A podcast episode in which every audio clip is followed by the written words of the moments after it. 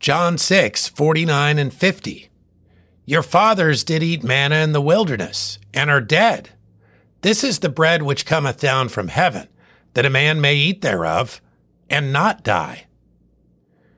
Many of us spend too much time dwelling on this life. We try to improve it, try to extend it, and certainly try to avoid losing it. No doubt some effort should be dedicated to preservation of life. If we're doing it correctly, we're using it to glorify God and to point others to life beyond this earth.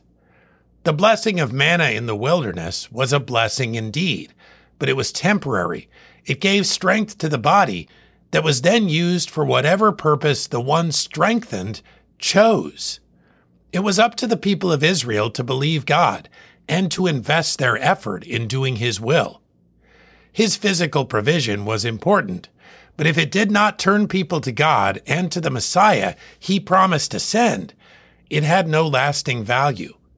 Embrace Jesus, the bread that comes down from heaven, not the bread that is here today and gone tomorrow. John 6, 49 and 50. Your fathers did eat manna in the wilderness and are dead.